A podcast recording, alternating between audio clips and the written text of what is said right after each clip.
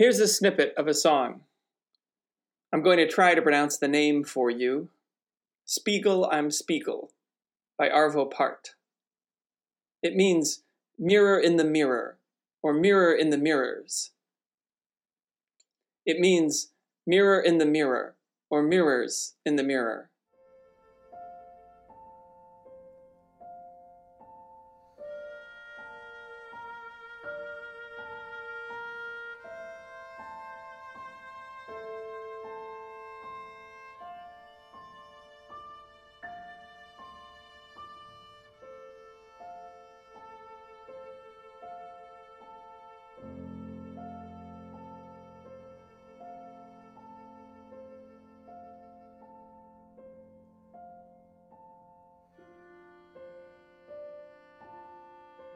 It's simple and repetitive, and because of that, both wonderful and profound.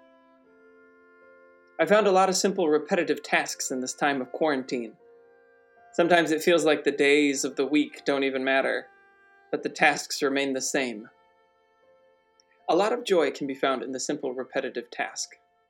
And we've been given a chance to focus on that as many of our outer distractions slip away. I've had a chance to talk with most of our resident company members, and many of them are struggling with the same things the outer distractions slipping away. Thanks so much for listening to our podcast. Please enjoy.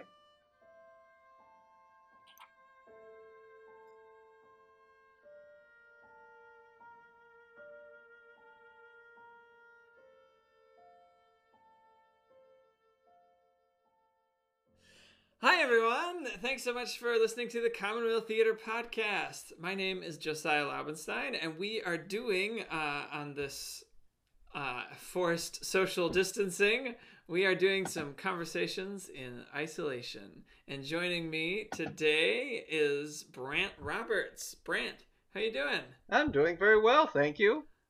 Good. Uh, good. How's uh, how's your your Commonweal days been? Uh, they've been pretty good actually. Um, today I worked in prop storage because no one's down there, uh, except for me, the the Commonweal troll down down in the belly of the beast. Yeah, what's uh? So for those of us who don't know, what's prop storage like? It uh, sounds uh, kind of like a magical wonderland. It kind of is. It's it's all the furniture, props, um, like radios, uh, briefcases. There's bottles, dishware, all sorts of things are down there, and and I'm just like a little gremlin that goes around going like, well, I'll put this over here and go, and it's in the basement of the residence, so then it feels even more cave-like. Um, uh, on a scale of of, I'm trying to think, Marie Kondo which is very organized, to uh, a garbage heap. Where where are we as I, far as organization goes? I would say it's it's more organized. Um, okay. It, it's a never-ending battle because um, most people who return props or furniture are like, I'll just stick this over here, and they just stuff it somewhere, and so um, yeah, it's kind of our task to kind of come in and be like, oh, I got to move this over here now. This is where it should live. Yeah. Um, well, you're a brave soul, Brandt. Fight the good fight. Uh, keeping that organized. Uh, but so today, uh, our topic is we're kind of talking about how uh, the members of our resident ensemble came to the Commonweal Theater. And so we turn now to you, Brandt. Uh, when in your life did you first hear about the Commonweal Theater? Slash, when when did you start becoming interested? Um, I think it was shortly after I graduated undergrad in December of uh, 06. Um, okay. And I went to UPTAs in Memphis, Tennessee, the Unified Professional Theater Auditions. Yeah. And um, as I auditioned, I got a callback from the Commonweal. And they had already sort of caught my eye because they were doing a collection of classic works and contemporary plays and that intrigued me, and also just some of the production photographs just were, were quite lovely. Uh, they called they called me back for Harvey. I think it was in 08. and uh, and they did they didn't give me they didn't offer me the job. Um, but but that was that was interesting. And then back in 2014, um, after grad school and all that, uh, they called me back again and they offered me the role of uh, supporting characters in Arsenic and Old Lace. And uh, Okay. and I came into that in 14. And then I took over another part later on in that season. And um, Okay. but yeah, I remember driving into Lanesboro for the first time. So a lot of people talk about oh descending into Lanesboro from from from uh, Yeah. from you know Rochester. I think is it eight. Yeah. I know, Yeah. it's so lovely, and you just descend. You see the church on the hill and everything. I came up from the south, and s- and so I came from Decorah, and I just rounded the bend. Could not see the river; it was dark, and so all I saw was like a BP and this, and the uh the the, the mechanic place with all the cars just Yeah. there, and I'm like, what have I gotten myself into? I didn't know where I was. Um, but then uh, uh, I, I was introduced to the building and I, I saw Karl Unnasch's artwork in the lobby Oh, yeah, yeah. and it really spoke to me and uh, met all the people here. And I've been nomadic for years, um, doing seasonal work, freelance. Yeah. So you said uh, this is, I think, kind of interesting. You first auditioned back in like 2006, Mhm, se- And uh, then- seven, yeah. Seven, and Mhm. so it was like a seven-year time frame hmm between when you first auditioned and when you actually then were offered a role. Which I, true. I think not a lot of people outside of the theater world know that that's that's not an unusual thing. Yeah, yeah. you know to to be called back for something and not get it and then keep a relationship with the theater or just keep tabs on it Mhm. and then finally sometime you know five to eight years later be offered a role Yeah, I think I, I reminded Hal of that. He had completely forgotten that, that I Oh, was yeah. called because he sees like 900 actors a year. Yeah. Yeah, yeah. So um, yeah, it was kind so of what was your what was your first show what did you come here to do again Uh, it was Arsenic and Old Lace, and I was okay I was hired to play two old men, Mr. Gibbs and Mr. Witherspoon. And uh, close to the end of that run, um, the actor playing Teddy Brewster um, broke contract and decided to go work somewhere else. okay And I took over that role, and then I took over the role he was going to play in Arcadia. So that was my second show here.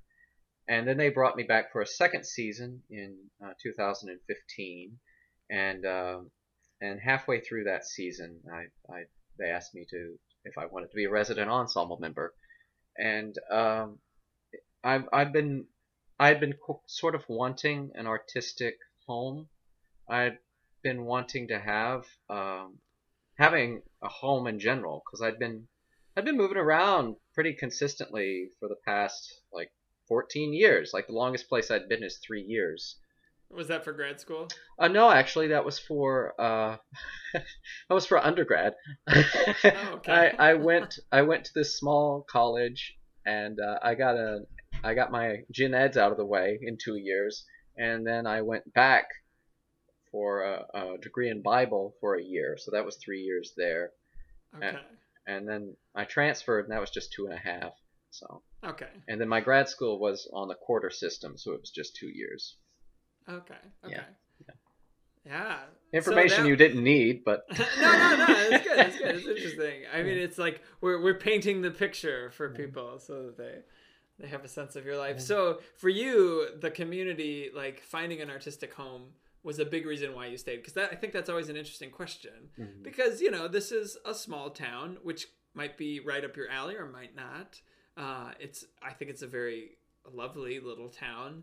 But I, I'm always curious as to like why what what drew people to staying here. So for you, you feel like the artistic home. Were there any other Um, factors? I loved the area. Um, I, I fell in love with the people. I went to Whalan, um, Minnesota, just a, a little bit up the road, and uh, I was walking along and I saw this little gallery, and um a, a lady by the name of Diane Knight. She's a local artist. She has a kiln in the back of, her house, and and she just said, "Come in and play with clay." and no, I, I did I didn't know her, and uh, at that time, and, and now now she's a dear friend. But it was just uh, this it's an arts community. And and you just meet people like that and you it's it's amazing. It's like come and come and make art. It's like what other place in the world is is like this?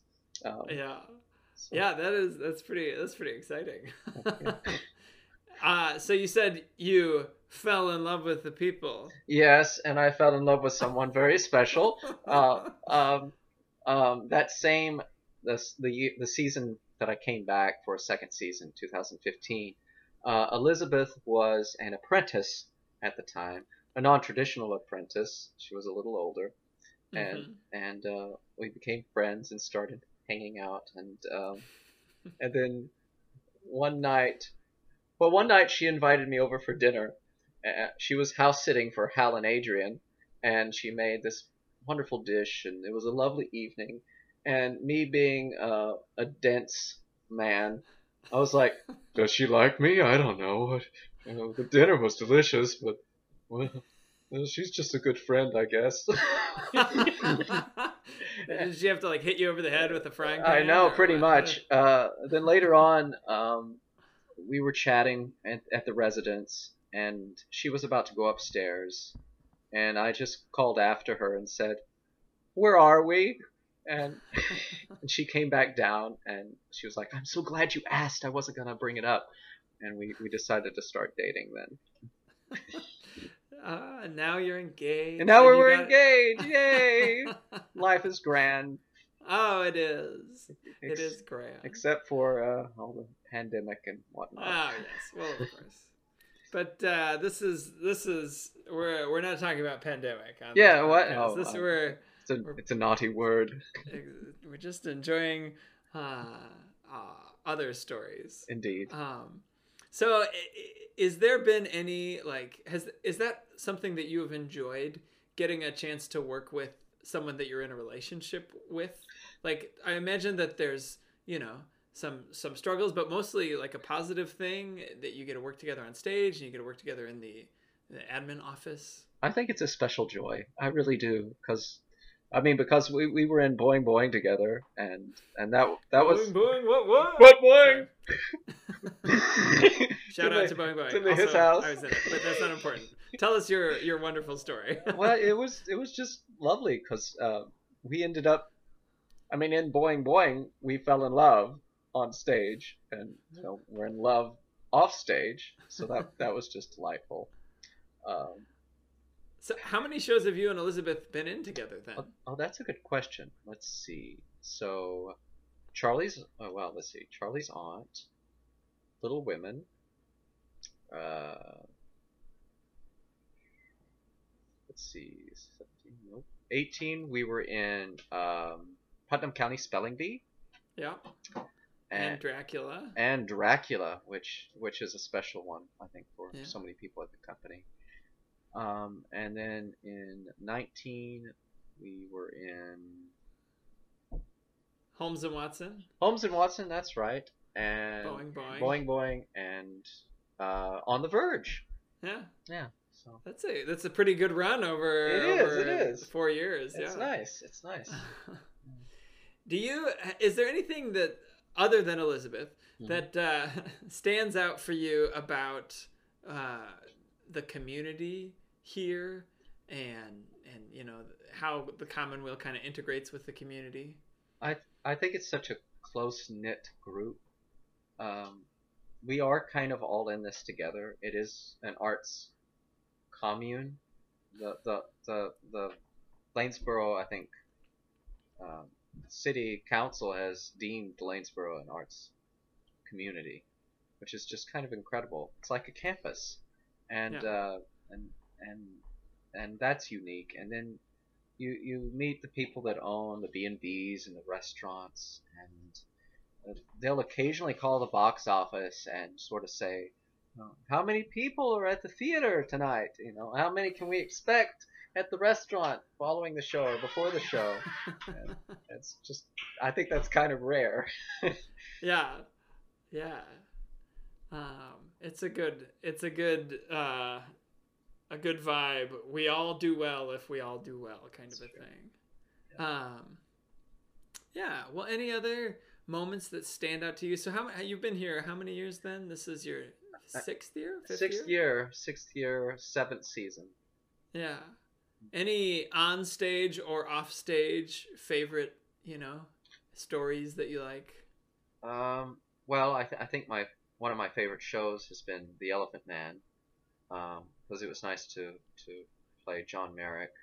Um, Yeah. it, was a, it was an honor. I I'd read his bio in middle school, and it stuck with me for all those Oh, years. wow, yeah. And then, of course, Dracula. Um, and Boing Boing was just a delight. It's the, as I think Elizabeth mentioned, like we didn't really want it to end. We were, we as an ensemble were just having so much fun together.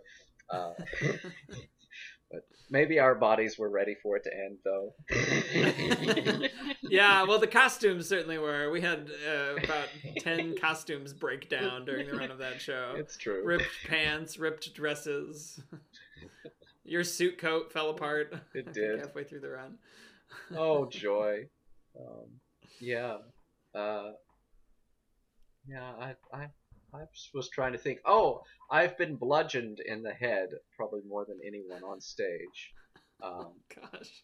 uh, in Charlie's aunt my head clipped a a champagne bottle and I had to call hold uh, This to be clear, we're talking about unintentional bludgeonings, as opposed to bludgeonings the I, uh, comedic intentional ones that are choreographed. Yes, and and then uh, in in uh, Three Musketeers, we were in this tavern scene, and we were tossing tankards to each other, and we had never really like figured out. All right, this person throws a tankard at this person at this particular moment. Instead, it was like whoever's looking at the person, throw them the tankard.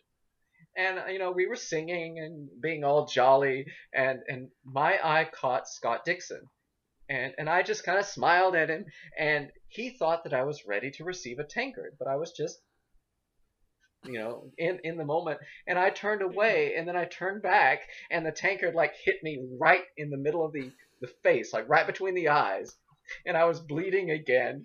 Oh, This no. was the second year in a row on stage, and I had to call hold again. Um, Was this so? Was this during a performance or preview? uh, it, they they were both um, they were both preview performances. okay. Actually, on the same same preview day, it was the first Sunday matinee preview performance of each show Yeah. of, of the third slot show, I think. Uh, but I, I broke the curse in uh, in seventeen. That- that- Ah, goodness. I know. Who knows how long you would have lasted if it hadn't have been for that. I know, man. well, thanks for uh, s- sitting for a little bit and talking with me, taking some time out of our maybe busy schedules to uh, to have a little conversation. It's always a delight to talk to you, Brandt. Thanks so much for listening. If you'd like to donate to the Commonweal Theater, you can go to commonwealtheater.org. That's Commonweal, like Commonwealth, but without the TH at the end.